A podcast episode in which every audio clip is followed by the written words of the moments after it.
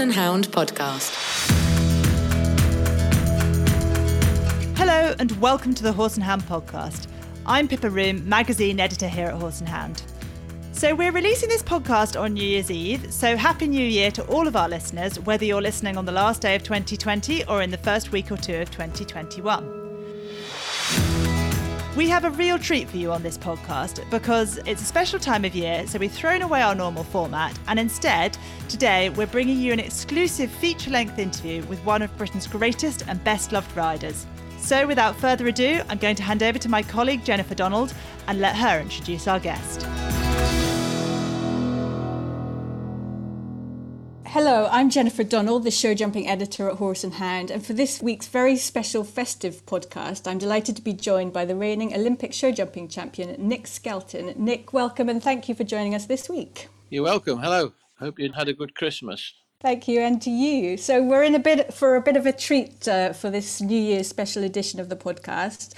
In a change to the usual format, we're going to be talking to you about the ten horses that have helped shape your outstanding career, a sort of horsey desert island discs, if you like. So let's start at the beginning. We're going to start with Oxo fabulous little pony, and I know it can make or break a child's future in the saddle depending on what you get as your first pony. But you seem to have had an absolute gem with Oxo. What are your first memories with him? Um, well, Oxo was a Welsh pony. He was 11'2 hands high, and my parents bought him for me when I was two years old, and he was actually two years old. And I think my dad gave forty pound for him. Uh, back in that was in 1959. Goodness. Um, and really, he was the he was the pony that really, you know, changed my life or put me on the road to what I achieved later on in life. I mean, he was he was an absolute wonderful pony. Um, he could do, you know, he, he gymkhanaed, he show jumped, um, um, he galloped around the field, we jump hedges, and I mean, you, I used to take him in the kitchen. Oh no! He'd stand in the kitchen, he ate the potatoes out of the bowl one day. Oh. The wasn't very happy, but and then um, I mean, he was so he was bomb, he was uh, the bomb-proof pony. I mean, you could ride him down the centre of the M1 with traffic, tractors, lorries. He never batted an eyelid. Oh, bless him. Um, and afterwards, you know, when I finished with him, I gave him to. I never ever would ever sell him, and I but I gave him away to to kids um, that were that were growing up and were young. I mean, Jeff McVean, the Australian rider, when he was living over here, I gave him for his daughters. Um, Althea Barclay, who um, events and jumps and hunts, I gave it to their two kids, and she they hunted him. My my two kids, they Dan and Harry, both learnt to ride on him, and we kept him at home. Then he came back when Dan and Harry were riding, and um, we kept him until he was 39, I think. And I remember we were going to the New Forest show, and they they would always go out every morning. First thing, even before they went to school, they'd feed him, muck him out, come back. They'd both ride him. And uh, the one morning they went running out. I think it was a Thursday morning. We were off to the show early, and they came back in screaming and crying, and he was dead in the box. Oh goodness. But I mean, that was a great way for him to go. Yeah. Really. And what a tremendous age. I mean, that's just fantastic, yeah, isn't it? It's unbelievable.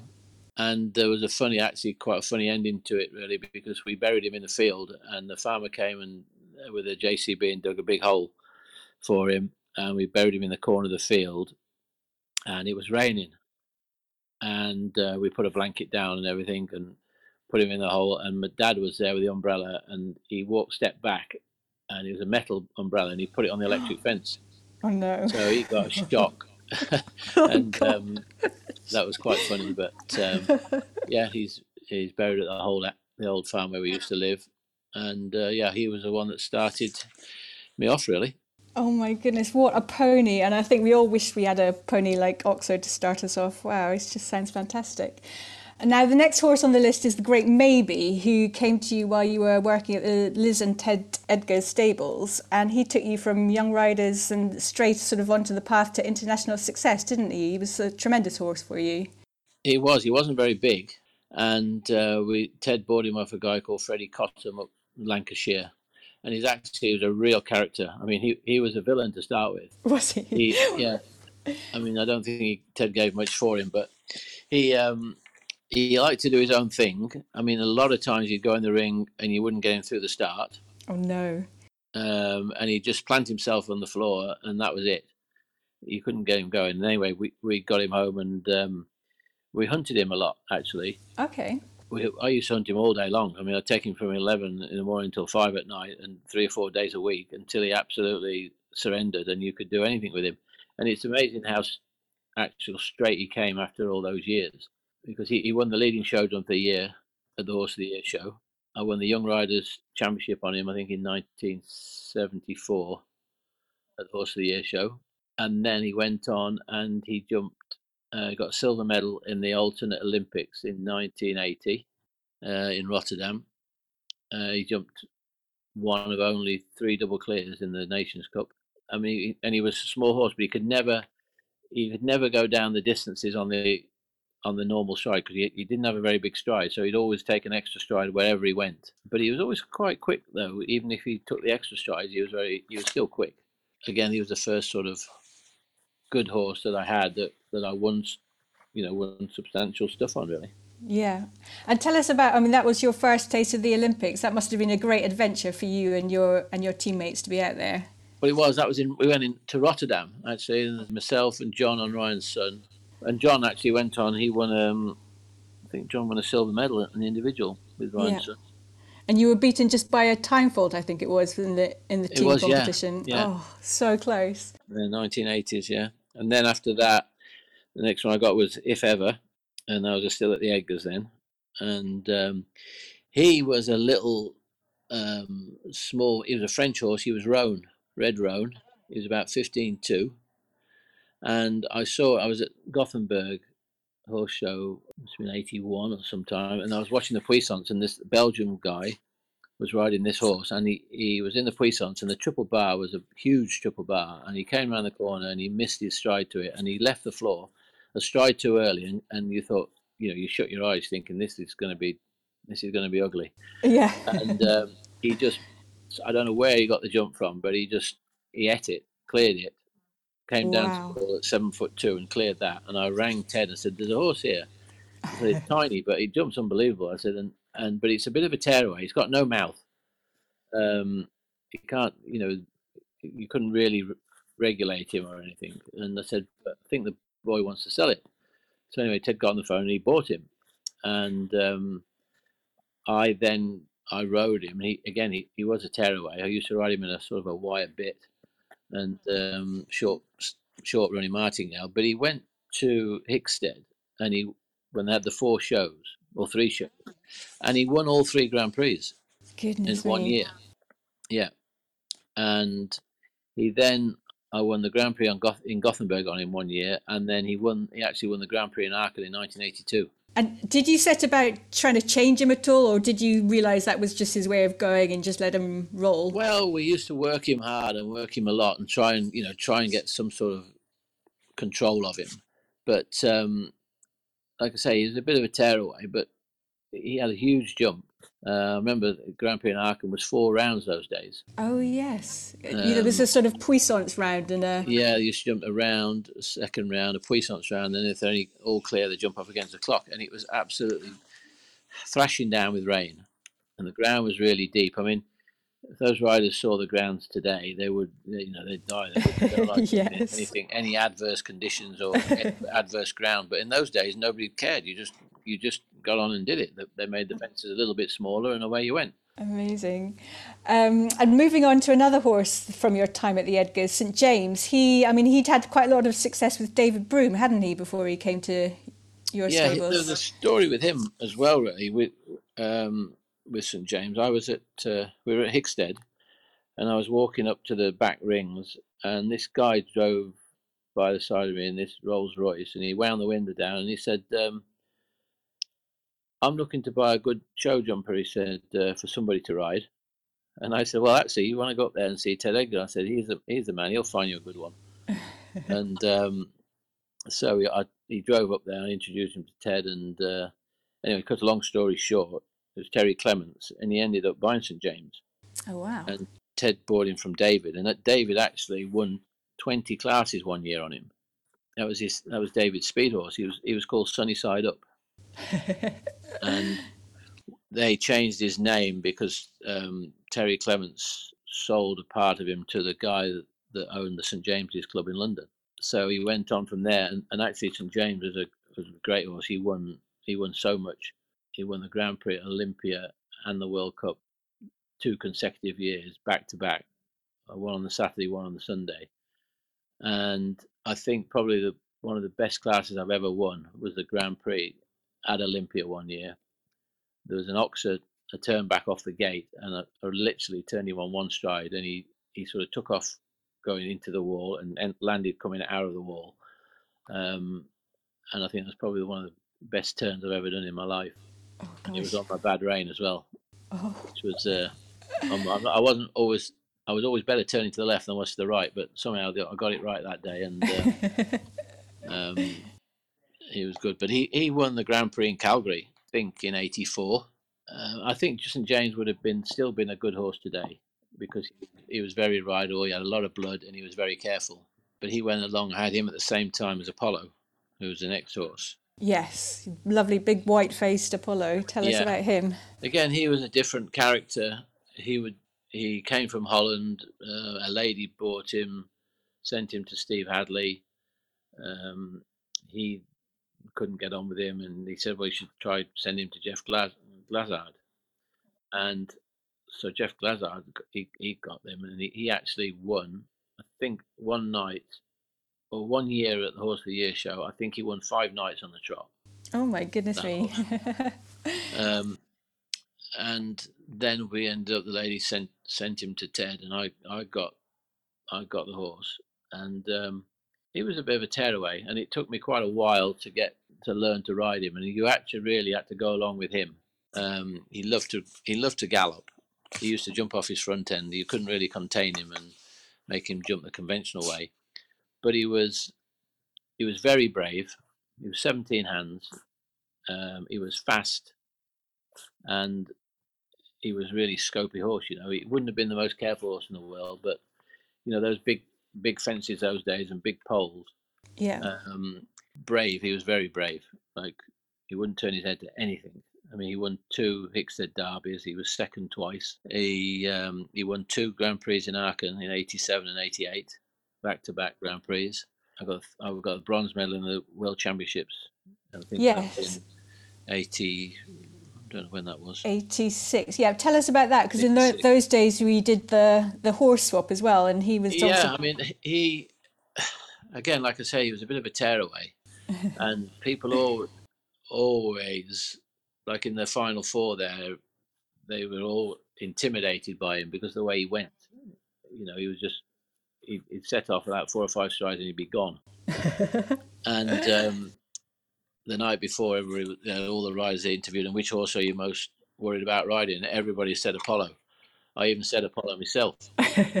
and um, it was amazing, really, because when Gail Greenough got on him, she didn't touch the reins; she just let him go. And um, I think um, I was convinced that he was he would do his trick and you know mess it up for her, but he didn't. And she rode him unbelievably well.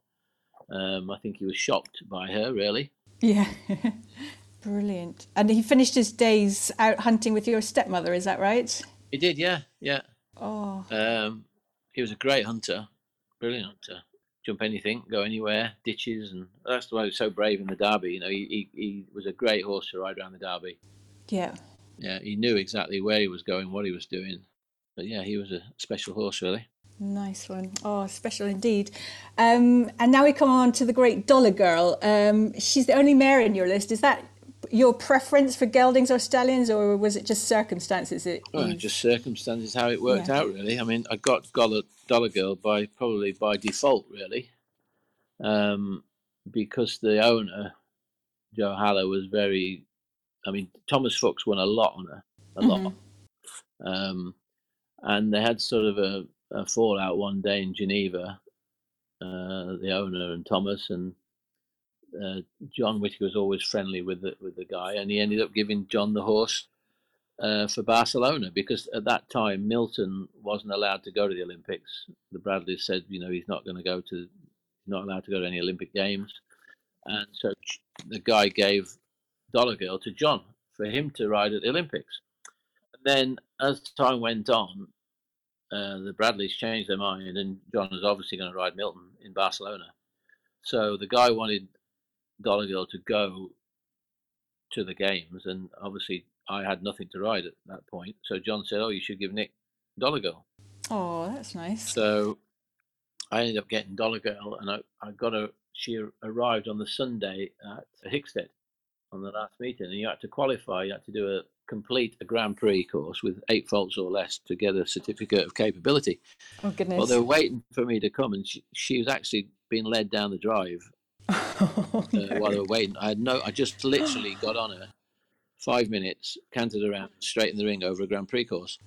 She actually, I got away with eight faults. I had two down, and uh, so. But anyway, I qualified, and then we went to Barcelona. But as everybody knows, that's what everybody remembers Dollar Girl for. Oh, she got eliminated at the Olympic Games. Not the fact that she won over. I won over a million pound on her Amazing. in the it? years that I had her. Yeah. I mean, that day she was jumping clear until the last fence, and I just think she was jumping so well. And uh, I think when you turned away from the gate to go again, she thought, "This is enough. I can't do any more." And then she Yeah. threw the towel in, and she was not jumping that water jump, whatever happened. And it was I was devastated really because she was jumping so well. I bet. And then in the afternoon, she just came out and she jumped it. Never even looked at it. Wow. Just goes to show they're not machines. No, after the first round, I remember Malcolm Pye was there. He said, "Oh, let's go out and school over the water." I said, "No," I said, "I can't be bothered. Oh no. I'm sick. I do not want. I can't be bothered. If I get eliminated again next time, I get eliminated. It doesn't really matter. It's all gone." And uh, she just went back and jumped it. But she she went on, and um, I won the World Cup final on her in 1995. Mhm. I mean, that's a massive moment in anyone's career, but to do it with her must have been really special. Yeah, but she was a funny horse, a funny horse because if you rode, I remember Thomas Fuchs came to me one day and he said to me because I was John really didn't get on with her at all, very well at all. It just I think John was too quiet the way he rides. He was very quiet, and she didn't jump great for him. And I remember I was at a show one day and Thomas Fuchs came to me and said, "If you want to win anything with that mare, you want to ride her like you hate her." Oh wow. Okay. I thought, well, how can you? Because she's such a she's such a lovely mare, you know. Yeah. And he was right. So I'd go in the ring and I'd really stoke her up and be aggressive with her. And when you were aggressive, she jumped unbelievable. That's So, amazing, isn't it? Whatever, however you, you know, if you got yourself wound up and adrenaline running and rode her with, you know, exuberance and, you know, a lot of action, she would give it back. If you sat really quiet, she used to jump really quiet and Yeah. not put any effort in. But he he was actually right, and um, that's that's how she went on. When you find the key to these horses, it's um, it makes them very special, doesn't Yeah, it? yeah. Um, brilliant. And the next one we move on to is Top Gun. Um, you only had him; it was a sort of brief partnership, but you said he's one of the best horses you've ever ridden. Is that right? Yeah, I'd, I'd put him up there with Big Star. Probably Oh, just wow. I'd put him just behind Big Star. He, that horse has an incredible talent, uh, fantastic horse, absolutely. And uh, yeah, he was the one that I was most disappointed in losing. Really, Uh, yeah, tell us a story about that. I mean, you had him, and I mean, it's part of show jumping, isn't it? That horses get sold from under you. I mean, but I, um, I got him when he was at the back end of seven years old, and I was I was um, at a show one day, and I was talking to Mick Saywell. Uh, Mick lives in Nottingham. Obviously, you know Mick is used to ride and um, for Trevor Banks, and he said, "I've seen a really good horse up the north." He said, uh, "Carl Fuller has it. It's a black horse." He said, "He's he's probably as good a horse I've ever seen."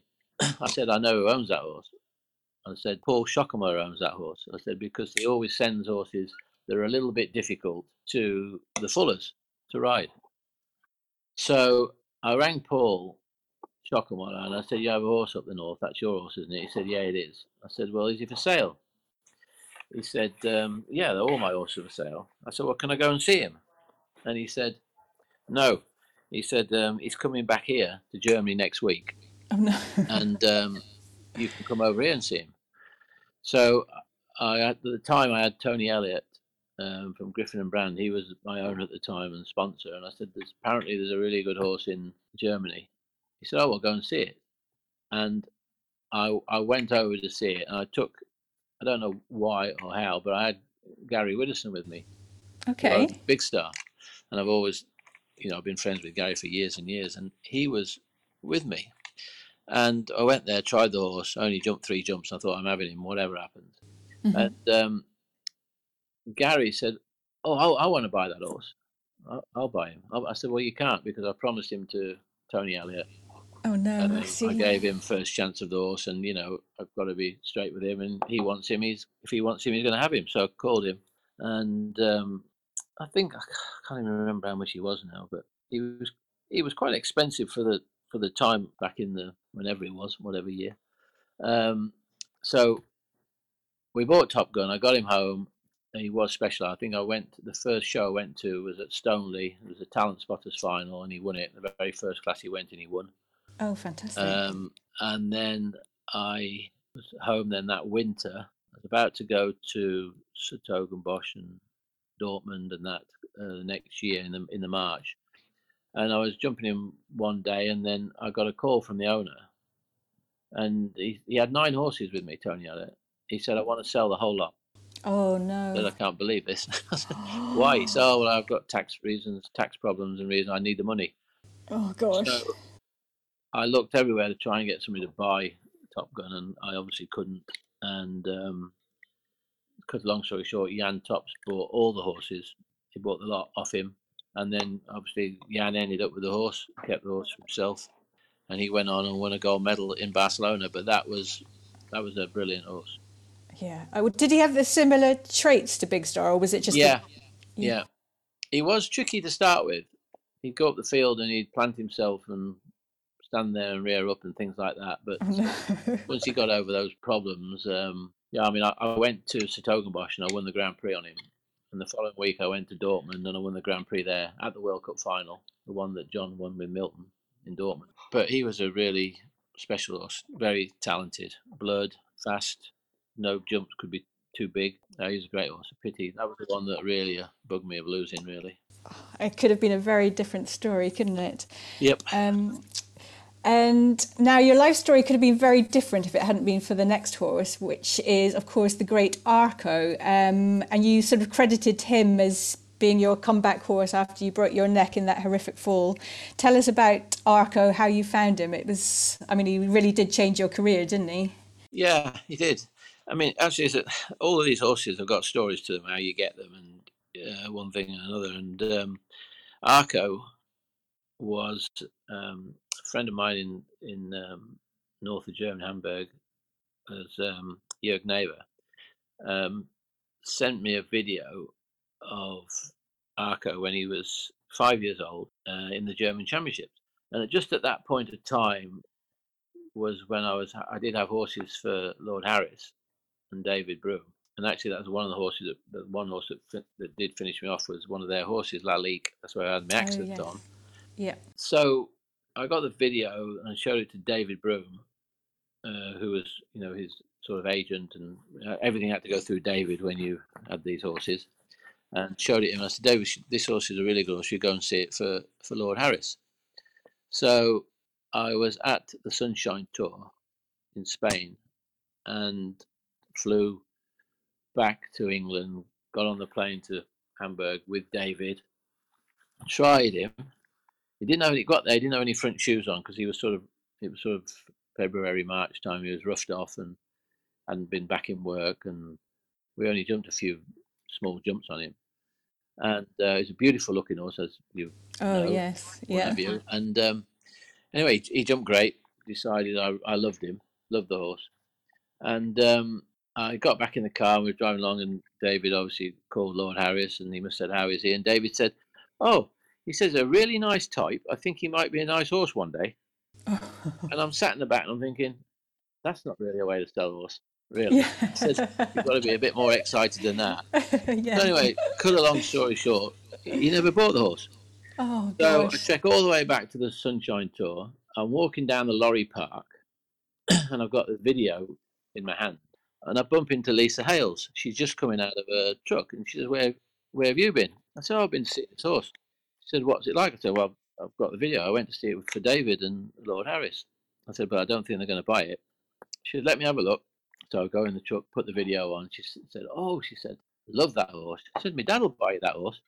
Oh wow! So the funny thing was that that's when the time when we were uh, turning over the money from uh, pounds to euros, or was it marks? Anyway, the, this is not it's not a secret or anything, but the horse he was expensive. He was a million marks, which in those days was like three hundred thousand pounds.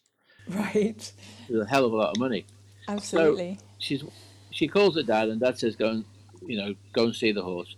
We'll go and see it." So I'm walking away, going to the plane on the Monday. Again, I'm going back again, and as I'm walking out, she said, uh, "How much is a horse?" And because of it was Germany, and we hadn't all changed over to euros, it was Yeah. So so, oh, it's a million. She said, "It had better be good for a million pounds." oh no. I said, no, I said, it's Mark's. oh, she said, he'll buy it then. And so I get back to Birmingham. I meet John. I meet John Hay. I got on him, had five minutes on him, and John had bought him before I got off him. Oh my goodness me. His vet was there, vetted him, and that was it. Bought the horse. Fantastic. I mean, and they've been, you know, your biggest supporters over the years. And One thing about the Hales is, I mean, they they are so such great f- horse family. They've had some great horses. Everything John touches normally turns to gold. oh, with his race horses. He, he's just been he's such a lucky not a lucky owner, um, but he things seem to fall right for him, you know, and he buy he, he buys good horses yes. and they all turn out really pretty good. I mean, he's not really had many bad ones, and even now we have three or four race horses for John, and um, they're all pretty smart. And all he wanted to do, John, was go to the Olympic Games, and um, you know we nearly pulled it off that time. The only thing is, I thought about Athens was I think he was just barely a, a year too young really for it, for experience wise. Um, but again, he won some great, great classes. He won uh, 1.2 million pound in his career. Again, he won the Grand Prix in Calgary. You know, he, he won so many Grand Prix, and he was such a good horse. And yeah, he was a great one that got me back going again. Yeah, and actually, that's a good trait. All your horses seem to sort of go on for a, a long time and retire at the top. I mean, it's sort of a, Yeah. a recurring theme that, that you've sort of keep them going over many, many years. I think it's how you look after them when they're young and how much you jump them and how you treat them because all of those horses, like maybe if ever Apollo, St James, Dollar Girl, Top Gun, Arko, uh, Carlo, and Big Star, they all got to an old age. Yeah, Um, and I think it's it's how you you look after them. And you know, you can't. There's only so many classes in a horse, and you can't really, you know, jump them day in, day out, every day, every week because they're they're not going to last. Yeah. And you mentioned there Carlo. He's number nine on your list. Tell us about the lovely grey Carlo. Uh, again, there's a story with him. Again, he came from Jörg Naeve, where Arko came from, and he did. He told me about him that he got a really good five five year old. Uh, we were up there one day looking at horses uh, with Laura, and he was jumping this this horse, and we rode him and loved him. Said, right, we want to buy him. And he said, well, no, you can't have him until I want to keep him until he's seven. Oh gosh. I said, no, but I wa- I want him now. I said, I want to do all the work on him and, uh, Yeah. and produce him and everything. He said, no, no, you can have him when he's seven. So I said, well, here's what we do. I said, when he's seven, you send him to me. And um, at that point, that year, we were going to Florida. And I said, if he goes well in Florida, I said, Gary Widdowson will buy him. And true to his word, he did send him. And we went to Florida, sent a few videos home of him, and Gary bought him on the telephone. Amazing. Um, he went on. He was again. He won Grand Prix in Lucerne, La Baule, Nations Cup double clears. Uh, got the bronze. He got. He won a bronze medal in Madrid, 2011, and then um, then Sergio uh, Moya came. He was. He was always loved that horse. He always used to ask me, "Is the horse for sale? Is horse for sale?" He he wanted to buy him, and I think I thought that you know he was starting to get aged a little bit, and maybe it was a good time to sell him. hmm Um, and uh, anyway, when Sergio bought him, he did some great things on him, won a lot on him, and um, he's got a great home, good retirement with uh, Marta Ortega in La Coruña in Spain in the field. And a great life there. Oh, love it. Um, and of course, waiting in the wings, last but not least on the list, you had uh, the one and only Big Star. Um, I just, I mean, he's one of these horses that is just going to go down in history. But uh, how do you feel looking back? You just must feel so fortunate to have found him at, at that point in your career. Well, again, there's another good story to, to him. Um, it was the year of of uh, Beijing Olympics, 2008. Um, the American team were in Holland. Uh, they had to train before they left to go to Beijing, and they were stabled somewhere in the north of Holland at a tiny showground that they were going to train for a couple of days. And so Laura drove. She went a day early and went to this little show that was up there. And as she drove into the showground, cars were parked around the ring. It was really old fashioned show there, and this horse was jumping in the ring. And she pulled up and this horse was jumping around and she thought, My God, this is unbelievable. So she got out. She couldn't see who it was. She got yeah. out the car, went running around to the entrance of the ring to, when the rider came out. And it was a, actually a guy that she knew from Cali- he he's from California, lives in Holland, Alan Wolman. And she said, "Is your horse for sale?" He said, "Yeah, it is, but it's expensive, and I want it to go to a good rider." So she said, "How much?" And he told her, and she said, "Oh God, yeah, that is expensive." he said, "I know Nick has an owner that I think will buy him.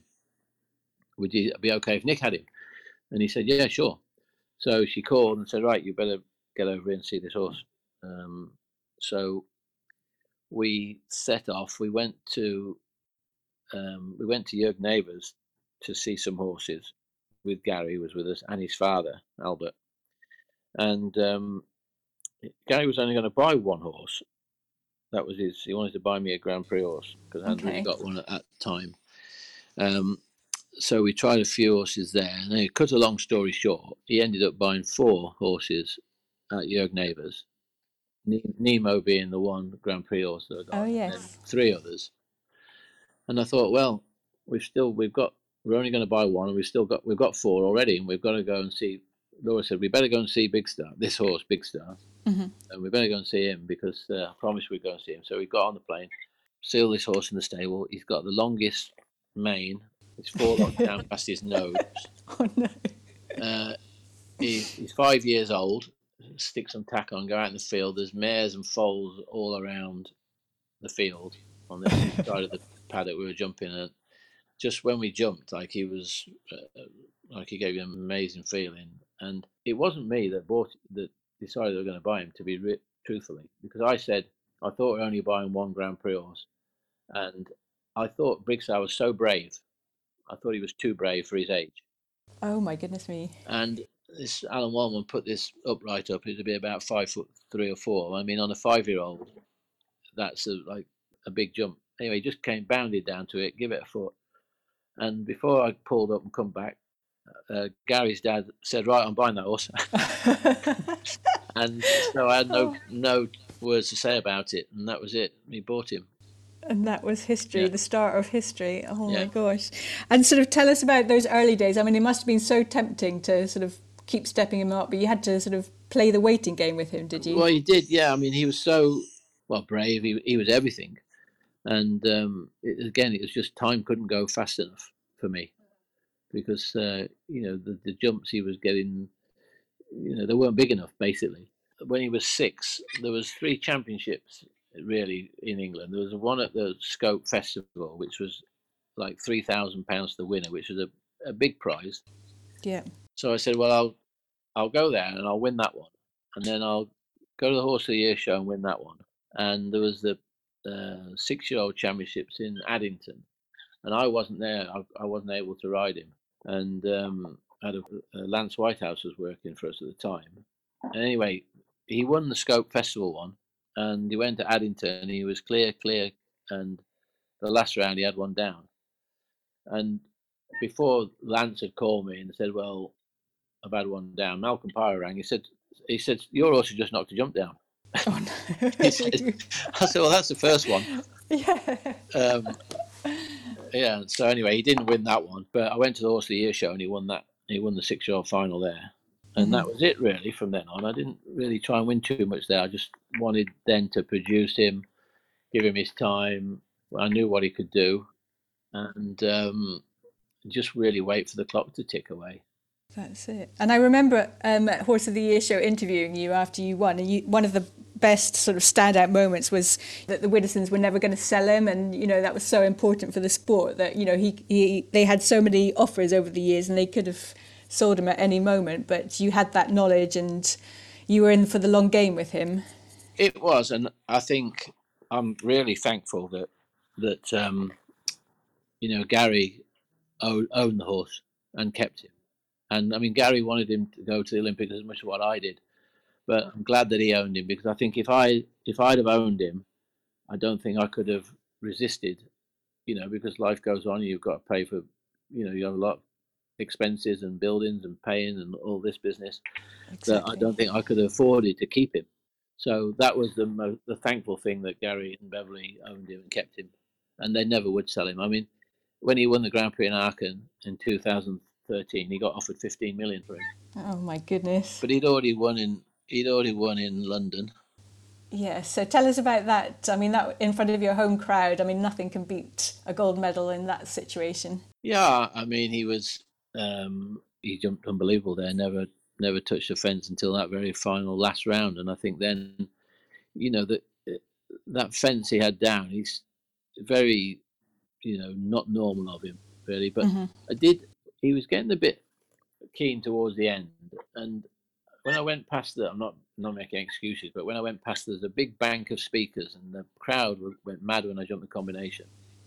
And oh, I got yeah. three fences to jump, and as I went past the speakers, Nick Brooks Ward went shh oh. on the speakers, and I, I just at that point he just grabbed the bridle and he was off. And I turned the corner, and he just a bit quick at the vertical and had that down behind, and that was it. It was all over. Yeah. So I can blame Nick. Nick.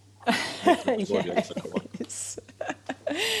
and in your head, I mean, as soon as that happened, were you thinking of the next Olympics, or at that stage, did you just think, right, that's it? No, because I was, yeah, devastated really, because that was his time to win. He should have won that. Yeah. So you know, you think when you wait all that years to get a horse like that, you've got it in your lap and it disappears. You know, it's really it's annoying. I was devastated, really. And how did you build yourself back up from that? Then, how do you sort of get motivated to think four years ahead, or even to the next class after well, something really like he, he was nine years old, so he was no age. And after, so when you get home, you think, well, he's only nine, and he can do another one. And I knew that he would he was good enough because he near he, you know he proved it. He was nearly he nearly won that one, and I just thought, well, he'll be four years older. He'll be more experienced, and I'm sure that you know he he's as good as there is, and there's no reason why he can't go and do it again. Mm-hmm. Uh, but the unfortunate thing, we had a few setbacks on the way because he got injured and um, he got a high suspensory and eight nine months off, and then that he went again, and so we give him another year off, and really just came back and we just nursed him along in 2016 for the whole year and just nursed him and you know he, he held up which was amazing really. But he, he was a horse that you didn't have to go do a lot of work with. You know he wouldn't he wouldn't need seven or eight shows to get going. Like a, a lot of horses you need to jump them quite a bit. He yeah. was brave. It didn't matter if he didn't go in the ring. It, it wouldn't make any difference to him. And um, he only jumped 10 rounds before he got to the Olympic Games that year. Wow. And, uh, I remember I never, never, ever went against the clock with him. I went to Knock and those shows, Sunshine Tours and things like that. And um, I was just, you know, some some jump offs I didn't go in the jump off. I left him.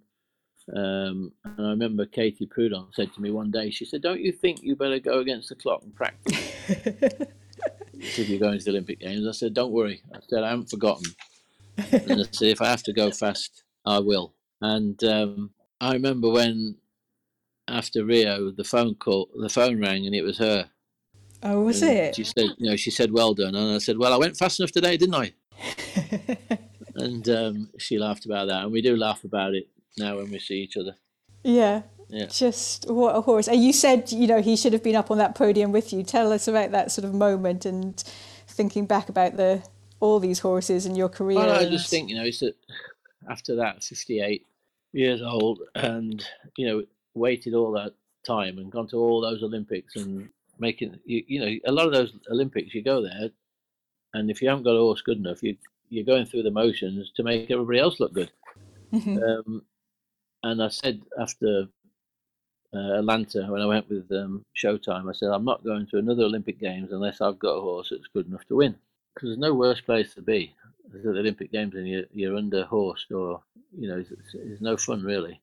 And um, I knew though that with him, he, there was nothing that he couldn't do. With that horse.